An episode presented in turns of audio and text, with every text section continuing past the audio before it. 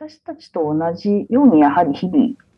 普通に生活をしたいし、本当にそれに向けて努力をしているという、やはりその強さのようなものを非常に伝えない、伝えたいなと私は思いました。やはりその日々の自分たちの生活とかに引きつけることですごくあの共感も持ちやすいと思いますし、そういったところがもし伝わってたらとても嬉しいなと思います。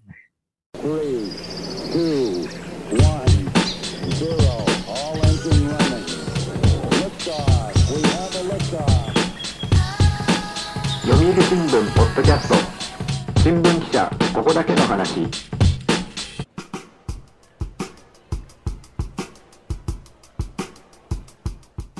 読売新聞ポッドキャスト新聞記者ここだけの話。この番組は読売新聞の中の人をゲストに迎えてニュースな話題をお届けするポッドキャスト番組です。皆さん、こんにちは。番組ナビゲーターの山根です。えー、本日はオンラインでつながっています。本日のゲストはフランス・パリ支局の柳田真紀子記者です。よろしくお願いします。よろしくお願いします。はい、お願いします。えー、っとですね、えー、フランス・パリはですね、今日本時間はですね、だいたい、えー、夕方の4時半ぐらいなんですけども、今パリって何時ぐらいなんですか？えっと、今は時差が7時間なので、9時半ですね。あ、朝ですね。で、はい、日本ではですね、もう結構昨日ぐらいから、まあ東京なんですけども寒くなってですね、なんか急に冬が来たなって感じなんですけども、えパリの方はいかがですか？パリは逆にですね、あの、9月の終わりぐらいに一度すごく寒くなって気温が10度台だったんですけど、最近はちょっと20度ぐらいのことが続いて、かなり暖かいっていうふうに皆さん言ってますね。あじゃあフランスの人たちにとっても、まあ、この時期の季節にしては、まあ、暖かいねっていう感じなんですかね。そうですね。10月の終わりだと、もうあのストーブを使うのが当たり前らしいんですけど、今年はまだ全然皆さん使ってないっていう話をしています、あ、そうなんですか。はい、ちなみにその、もう日本でもそうですけども、まあフランスとか、まあヨーロッパは特にそうだと思うんですけども、このウクライナの戦争の影響で、その燃油価格が非常に上がっていて、まあ冬どうしようかみたいな話をですね、あの国際ニュースとかでまあ見たり聞いたりするんですけれども、これいかがですか、フランスの方では。そうですね、やはりあのすごくそこは関心事で、あのフランスの場合はあの基本電気にすることがすごく電気を使うんですね、暖房なんかでも基本的に。なんで、うん、ただあのであのフランスはすごく原発があの盛んというか、ね、多いんですけれども、うんうん、ただあのいろいろ老朽化等々で止まっているところが多くて。であとあのヨーロッパ全体であの電気の料金っていうのは調整するので、うん、やはり結局あの自分たちだけ得をするっていうことができないところですからやっぱあのであと当然その政府の方もなるべく補助をしようと努力はしてるんですけれども、うん、当然限りがあるので。えー、年が明けるとちょっと料金が上がるっていうことは確定しているので、うん、ちょっとその時にどういう反応を皆さんがするかなとこう電気料金の明細を見てぎょっとするっていう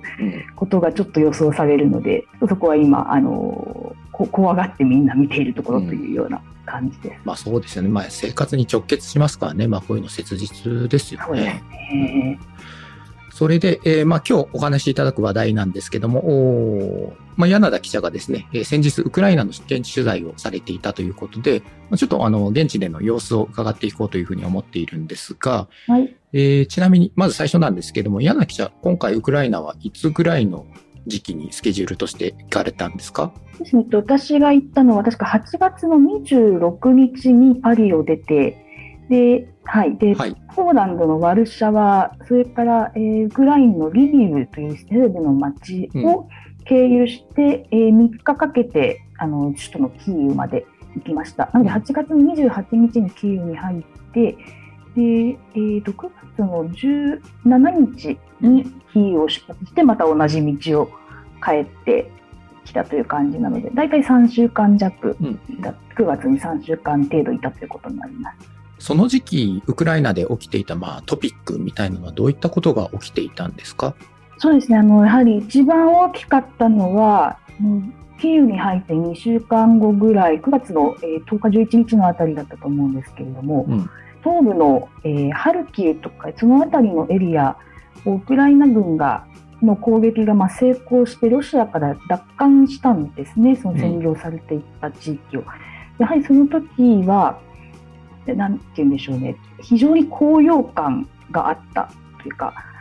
地元の方なんかに聞くと、初めてウクライナが自分たちで作戦を成功させて土地を取り戻したということで、う、あの自分の取材協力者なんかももうすごくこう興奮して喋ってましたし、うん、もうすぐこれからボランティアに行くんだなんていう若い人もいたりしてもう非常に雰囲気が変わったなっていうのは感じましたそこが一番大きかったですね。キーウのその市民の人たちもちょっとまあこのニュースに関してはまあえー、まあちょっと感情的というか、まあ高揚したような感じで、まあこのニュースを受け取っているという感じなんですかね。そうですね、本当おっしゃる通りです。あの、やはりキーウ自体は、私がいた当時はもうほぼほぼ普通の生活を皆さん送ってるんですけれども、やはり例えばあの友達が前線で戦っているとか、親戚がそっちの方にまだ残ってるんだとか、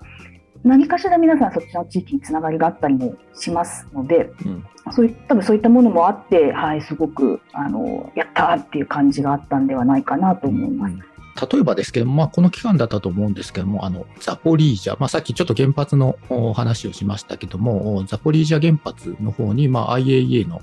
まあ、調査団っていうんですかね、調査団が入ってっていうニュースもありましたけども。そうですね、ザポリージャの話というのは、一方であの、情報戦の主要な部隊の一つでもあったんですね。うん、当然あの、ウクライナとしてはザポリージャ原発という南部のところを、えー、ロシアが占領していて、そこからロシアが攻撃を展開しているというふうに言っている、言っているというか、まあ、それが現状だというのが、あの、日本も含めた国の認識ですけれども、ロシアとしてはあのウクライナがそれは自作自演をしているんだというようなことを言っているので、やはりそういった情報、まあ、いわゆるディスインフォメーションにどう対抗していくかというところが非常に課題で、皆さんかなり SNS を使っていろいろこっちが真実だっていうのを発信したりするようなところは見てました。うんうんでも結構現地では、まあ、いわゆるまあ戦争ってまあ情報戦のところもありますので、まあ、何が事実で本当のことなのかっていうのをこう報じていく必要がありますよね。そうですね。確かにそこは非常に、特に今回の戦争ではすごく問題視はされているところなんですけれども、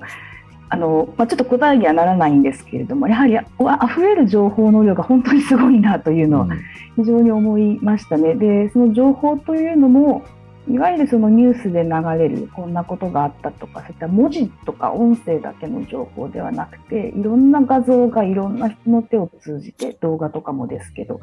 出ていくのでやはりそれを一個一個見ていくと非常に大変な作業ですし速さももう本当にあのウクライナって特に非常にデジタル化が進んでいて皆さん、うん、その動画とかすごいもうバンバンバンバンシェアしていくんですよね、うんうん、だからその速度についていくっていうのは本当に大変だなというのを思いながら見てました。うんうんえー、それでですね、えー、まあ、柳田記者がですね、まあ、実際今回取材した、まあ、現地の様子っていうのをちょっとリポートしていただこうかなっていうふうに思っているんですけども、えー、今回ですね、えー、10月24日の紙面ですかね。えー、あと、読売新聞オンラインでも、こちら、あの、掲載していますけれども、えー、ウクライナ戦時下の復興、キーウ近郊からの報告という、まあ、特設ページですけれども、えー、まあ、こちらの取材を中心にされていたと思うんですが、そうですね。あの、私がいた主に9月の前半の頃というのは、ほぼ市民生活は通常と言っていい状態でした。あの2、3日に一遍空襲警報は鳴るんですけれども、うん、その時点ではあのもう鳴っても皆さん慣れっこになってて全く避難しないみたいな状態だったんですね。うん、むしろあのきちんと働いて仕事をしてそれによってあのまあ、ちゃんと税金を納めて、ウクライナの国を支えていくんだみたいな、えー、皆さん責任あなんていうか日々の生活を責任感を持って営んでいるというような感じが、うん、キーウの市内はありましたね。一方であのロシア軍が占領したのはキーウの一歩外の郊外の地域なので、うん、まあ、首都圏って言えばいいんですかね。首都圏のそのまあ、東京で言えばあの23区よりも外側みたいなうん。ところがあの非常に被害が激しくてそこはあのたくさん住宅も壊れていたりとか学校がこうなんとかあの再開に間に合わせるために修復したりとかとにかくあの優先度の高いものからどどうにか直していこうっていうのを皆さん日々頑張っているという状況でしたう。んあの前回、あの社会部の竹内俊平記者にですね、あのこちら、ポッドキャスト出ていただいてお話伺ったんですけども、大体まあ3ヶ月前くらいでしたけども、まあ、キーウ近郊のブチャとか、まあ、イルピンとか、まあ、そのあたり、まあ、非常にまあ、ロシア軍の攻撃が激しくて被害の大きかった、えーまあ、地域の話をしていただきましたけども、今回、えー柳田記者もそちら取材されたんですか？そうですね、はい、イルピンとブチャは何度も足を運んで、うん。あとはあの少し離れたボロジャンカといううん、キーウから車で1時間ぐらいの町と、そうですね、その辺りを中心に主に歩いてました。こちらの様子とかはどういった様子でしたか？そうですね、イルピンとかブチャとか、それからボロジャンカはやはり建物の被害が非常に激しいですね。こうロシアがこう空爆た空爆ではなくてこう陸上軍がこうやってきて、まあ地上からどんどん砲撃をしたりとかもしているので、うん。のまだこう焼けた車がそ車とか戦車がそのまま残っていたりとか、もう真っ黒に焦げてしまって、とても人が住めるような状態ではないようなアパートがまださらされていたりとか、かなりあのやはり写真で見ていたようなものをいざ現実で見ると、うわーっと思うような場面はたくさんあったんですけれども、一方で、あのもう市場が開いていたりとか、えーまあ、ある程度修復して、はい、もう直直した部屋でとりあえず生活するとか、はい。はい、いう人もたくさんいて、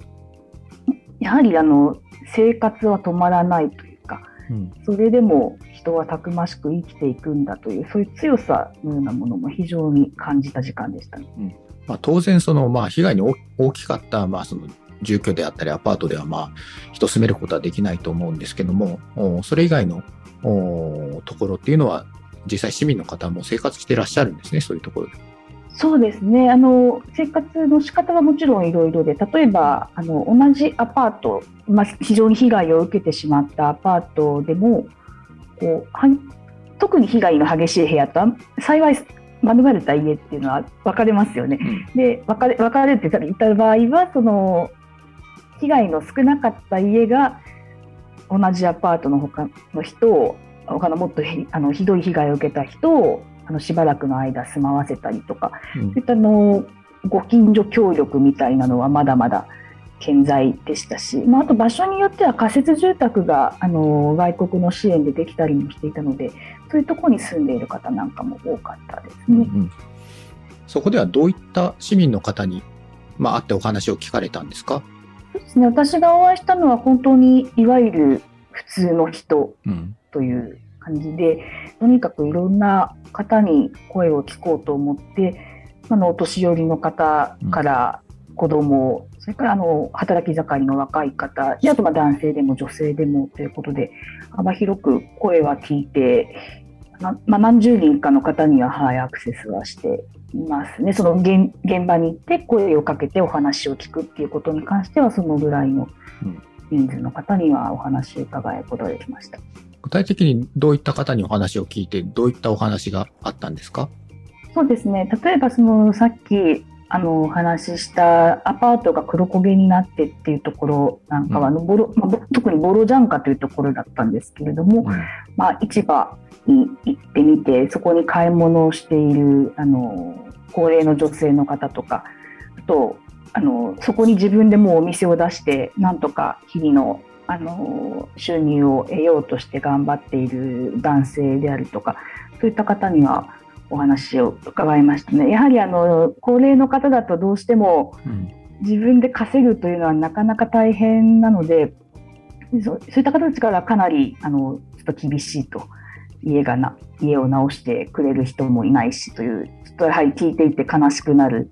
ような話が多かったんですけれども一方であのブチャというのはあの、まあ、残念ながら3月に虐殺の話で非常に知られるようになってしまった町ではありますけどもともと割と若い方が多いところでうん。でこう、まあ、頑張ってお店を再開している方なんかがいらっしゃるんですね。その30代とか20代でもう自分でカフェとかバーとかをやってるような方なんかにお話を伺ったんですけれどもうん。その方たちは逆にこう自分たちが頑張ってもっと大変な人を支えようっていうようなことを言っていたのでなんていうかこう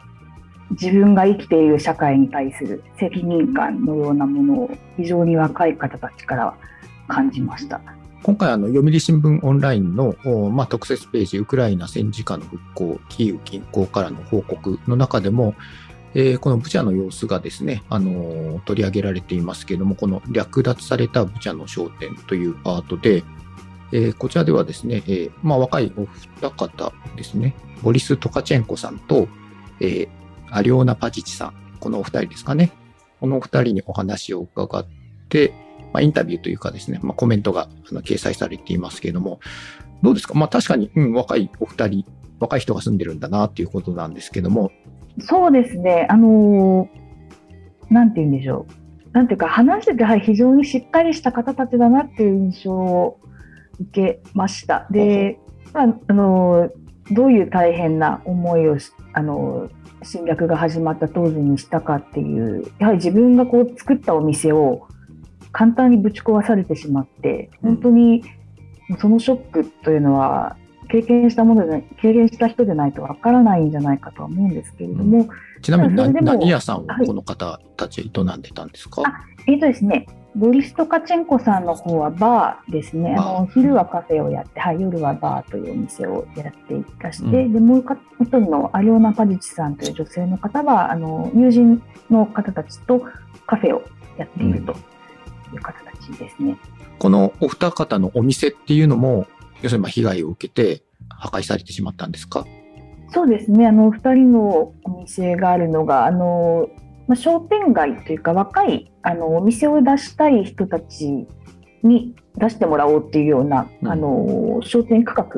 にある中の2つの再開していたお店を取材させていただいたっていうのが流れなんですけれども、うん。私が訪問した当時、取材させていただいた当時はもう再開してたんですけれども、その当時、あのお店の再開の準備を始めるために戻ってきた時の写真なんかを見せていただくと、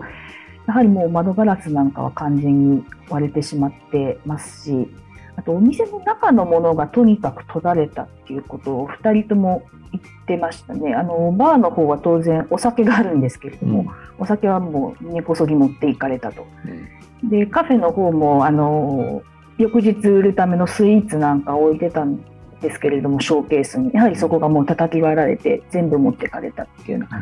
話を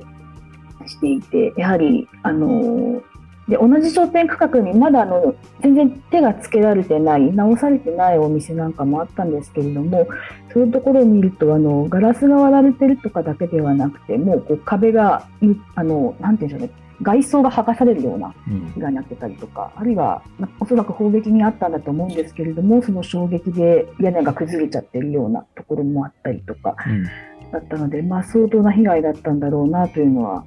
あの察することができました。あとは、こちらの、あのーまあ、特設ページの中で、まあ、非常に印象的だったのがですね、この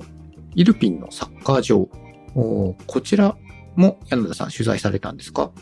そうですね、はい、イルピンのサッカー場というところは何度かその足を運んだんですけれども、はい。の今お話しいただいたそのイルピンのサッカー場の方はこうかなり壊れたクラブルームロッカールームですか？壊れたロッカールームであるとかあの砲弾の跡が残っているフィールドなんかを、まあ、当時の様子を収めたあの 3D の画像とあとそこに今どうなってるかっていうのを写真をいっぱい撮って重ねたんですけれども、うん。やはり結構あの衝撃だったのはあのあの観客席のスタンドなんかがもうあのリップルームっていうんですかね真ん中にある観覧席のガラスがもう完全に粉々になって、でもうまだ床にバーッとガラスが散らばってるような状態でかなり歩くのが危険な状態ででそれからロッカールームの中も、まあ、おそらくほとんど手つかずなんだと思うんですが、もう壁が剥がれて、瓦礫が積み上がったような状態ではあったんですけれども、その一方で、あーっと思ったのは、あの砲弾の跡は埋めてあったんですよね。はい。その、はい、あの、コンテンツ見ていただくとお分かりいただけると思うんですけど、まあ、かなりえぐらさんその攻撃を受けた3月とか春の時点ですごくえぐられてしまってたんですけれども。そうですよね。まあ、このサッカー場のピッチの、おまあ、芝生がですね、もう明らかにこう砲弾でここ打ち込まれたんだろうなっていう跡が、あの、残ってますもんね。うん。そうですね、もう1メートルぐらいの直径1メートルぐらいですかね、の、うんこう穴が、まあ、ボコボコと本当に十何箇所も開いてて、まあ、確かにこれじゃとてもサッカーできないよねとうん。いう状態だったんですだったんだと思うんですけれども、私がまあ一番最初に行った9月の頭の時は、確かにそのスタンドとかロッカールームは壊れて、壊れっぱなしだったんですけれども、まあちょっと人が入るのも大変の、大変というか、はい、あの、まあ、少なくとも結構分厚い靴を履いてないと、ちょっと足をふ踏み入れられないぐらいガラスとかがまだまだ散らばっているようなうん。状態だったんですが、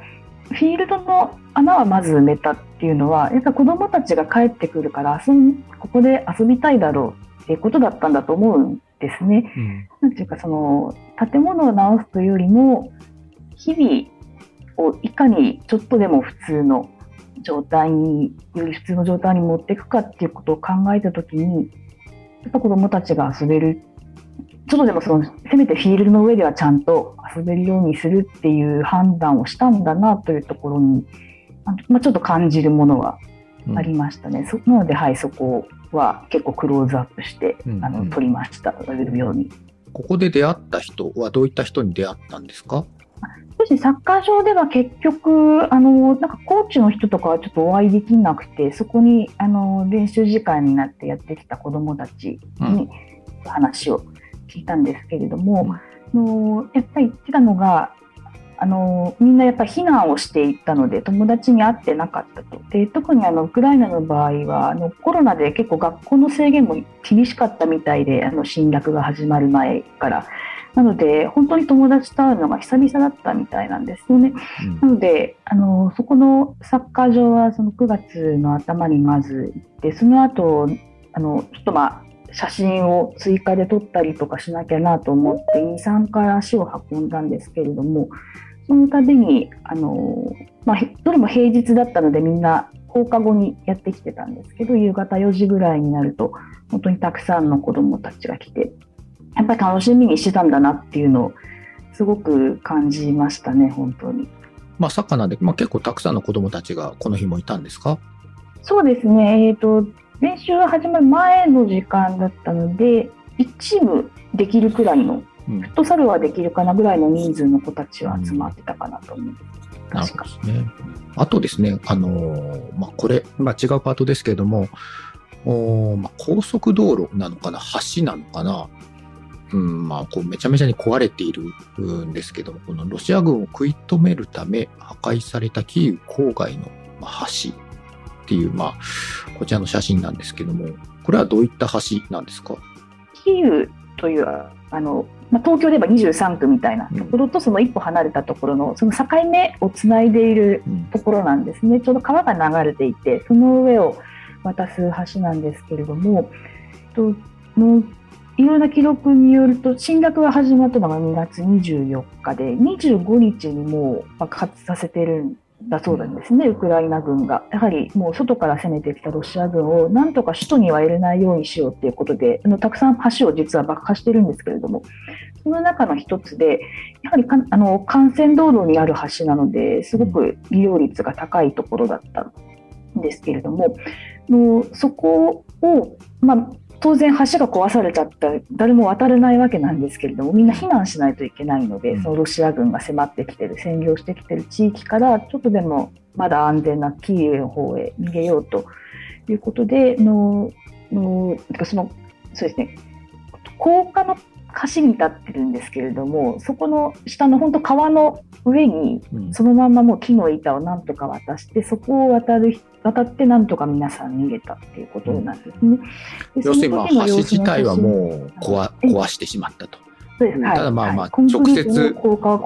直接その、まあ、川のお上をおまあ、木、木なんですかね。これは、ちょっと写真ではよくわかんないんですけども、直接川に渡して、まあ、人が、そうですね。まあ、人が一人通れる分ぐらいの幅ですかね。これを見ると。まあ、そういった幅で、まあ、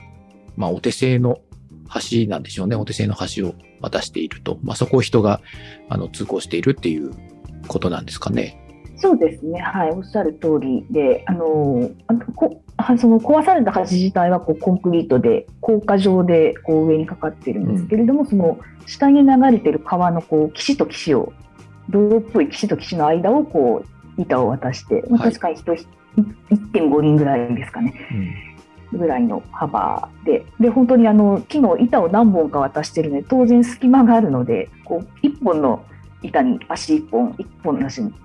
板にもう片足っていう感じでうん。渡っていくって、ちょっとガニ股で渡っていくみたいな、うんうん。ちょっとやはり危険な、危険といえば危険な状態ではあったんですけれども、まあそうですね。まあ、しいわゆるまあ主要な橋なわけですからね。まあこの辺りで生活している方にとっても、まあ当然キーウの市街地に住んでいる方にとってもまあ非常にまあ重要なまあ橋であることには違いないんでしょうからね。そうですね、もう通勤路としてもすごく使われてた橋なんだと思いますね、非常に交通量多かったんだと思います。なるほど。こちらでは、えーどういった方に会ってどういった話を聞かれたんですか？そうですねあのこの橋自体は私もすごく記憶に残っていて、うんというのはあの3月にあのその時点では私まだパリに来る前だったんですけれども東京であのそういった国際ニュースのに関係して仕事をしながらそこの橋を実際その木の橋を渡っていく渡って避難する人たちの写真というのがたくさん報じられてたんですね。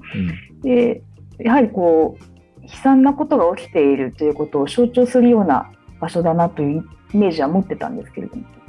もうあの大体路ができてるんですね。うんあの橋自体はそのもう壊れた状態で、まあ、そういう非常にあの象徴的な場所なのでこれはもう壊したまんまで残して記憶をつないでいこうっていうことに決まってたんですけれどもうん。それだとみんな通れなくなってしまうので横にこうあの別ルートを作ってるんですけれども片っぽはもう開通してるんですよね。うん。だから片車片車線はあのもうみんなバンバン使って。いる、うんうん。でもう片方の方もどんどん建設しているという状態でなのでやはりそこの建設に携わっている現場の方にちょっとお話を伺ってうん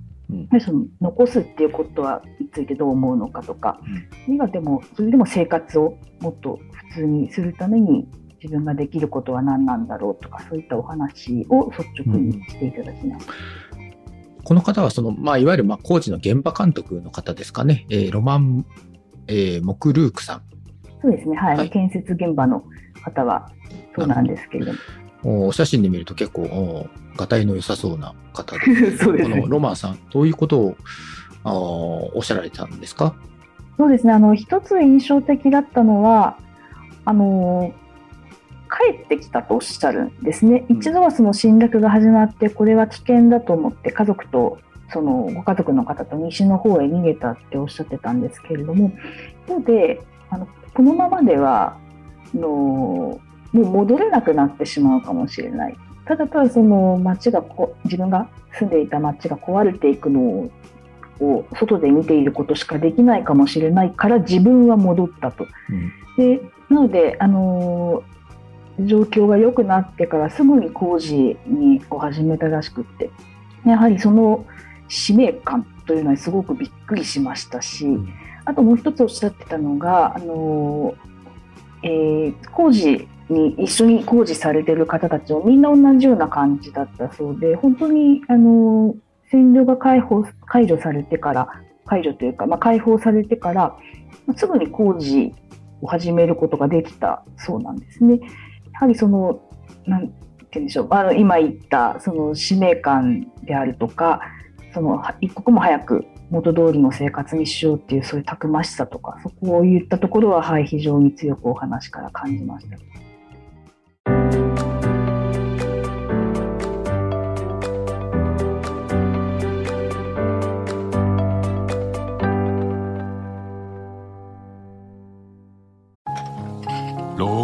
火星かな。どうしたのお父さん？いや今日の新聞。人口爆発広がる移住先。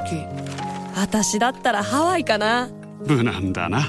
新聞がある。話題がある。お試し読売新聞。ネットで簡単。まずは無料で。で、今回その読売新聞オンラインの方に、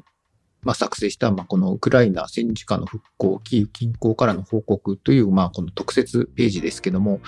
今回どういった経緯きっかけで、まあ、こちらの特設ページを、まあ、作ろうということになったんですか？そうですね。あの、もともとはですね、あの、東京大学の大学院で教えていらっしゃる渡辺秀則先生という、あの、地理情報なんかの扱いを専門にしていらっしゃる先生がいらして、その先生がですね、その、ウクライナで、あの、3D、あの、立体の映像というか、3D のモデルを作ってらっしゃる方たちといったコンタクトを取って、その人たちが、あの、作成したいろんなそういった被害に遭った建物だとか、あの橋なんかもまさにそうですね、そういった建築物の、えー、そういった 3D をあの集めて、ご自分の、えー、デジタルの地図の上に載せてあの、えー、公開するという取り組みをなさってたんですね。うん、でやはりなかなか行けない状態でしたから当然その侵略が始まってしばらくの間というのはやはりそこの状況がやはりその現地の人たちの協力によって日本でもすごくわかるということにとても私私あの素晴らしい取り組みだなと思って何かあのそれを、えー、もっと発展させるようなことが何かできないかなというのはちょっとどこか頭で思っていたんですね。であの幸いその渡辺先生と直接あのご連絡を取らせていただくこともできたんですけれども。でそうこうしているうちにあの私があのウクライナに行って取材しなさいという話になってでその時に思ったのがその、まあ、3D というのはやはりデジタル、まあ、言ってみればバーチャルの話なのでそれと実際今どうなっているかというリアルを重ねるということ。それからの実際そこで暮らしている人たち影響を受けた人たちというのが絶対いるはずなのでそういった人たちの声を直接聞くことでストーリーを重ねるっていうことが、できるんではないかなというアイディアを持ってあの渡辺先生にご相談させてあげたところあのぜひやりましょうというふうに言っていただいて、はい、それでであの実際のそのウェブ用のあのコンテンツを自分の写真とかと組み合わせながら作りながら私はその元々の 3D モデルを作った方たちに直接ウクライナでお会いしたりとかうんそこの場所で実際にあの暮らしている方、関わっている方にお話を聞くというのを積み重ねていったという流れです。いわゆるまあ現地に行ってない、まあ、私でもまあ現地にいるかのようなあのまあ映像を見ることができるんですけども、この 3D のまあマップっていうんですかね、その画像っていうんですかね、これはどのようにあの作成されてるんですか？例えば現地で撮った写真を何枚も重ねて、あの 3D のようにこのマッピングしているとか。わかりました。えっ、ー、と、3D のモデル自体は、もちろん、あの、非常に精度の高いものから、あの、簡単にできるものまであって、で、実際、あの、今回ウェブページに載せているものの中には、そういう、あの、プロ、プロというか、専門のクリエイターの技術を持っている方たちが、あの、何枚も写真を撮って、それをこう、パソコンで組み合わせてきちんと立体にしたものというのが主なんですけれども、実は私が挑戦して作ったものも実はいくつかあって、今はあの携帯で作れるんですね。いくつもアプリがあって、はい、あの、私も今 iPhone を仕事で使ってるんですけど、はい、それに、はい、一つそういった 3D を作れるアプリを入れて、ウクライナに行って、でそうすると、はい、その、あ、これを 3D を作りたいと思ったら、ひたすらこうそのアプリを使って連写するんですね。ははこうあのいろんなうちの会社のカメラマンさんに、はい、そうですねあのうちの会社のカメラマンさんの表現を使うと人間スキャナーとしてひたすらこう写真をまんべんなく撮ると、うん、でそれをそのまたアプリを通じてクラウドにアップするとちゃんと立体として分かるものにちゃんと再現してくれるのでそれをあのアップするっていうことが、はい、できました。まあ、そういうアプリがあるんですね。そうですね、便利な世の中になりました。なるほど。じゃあ、その、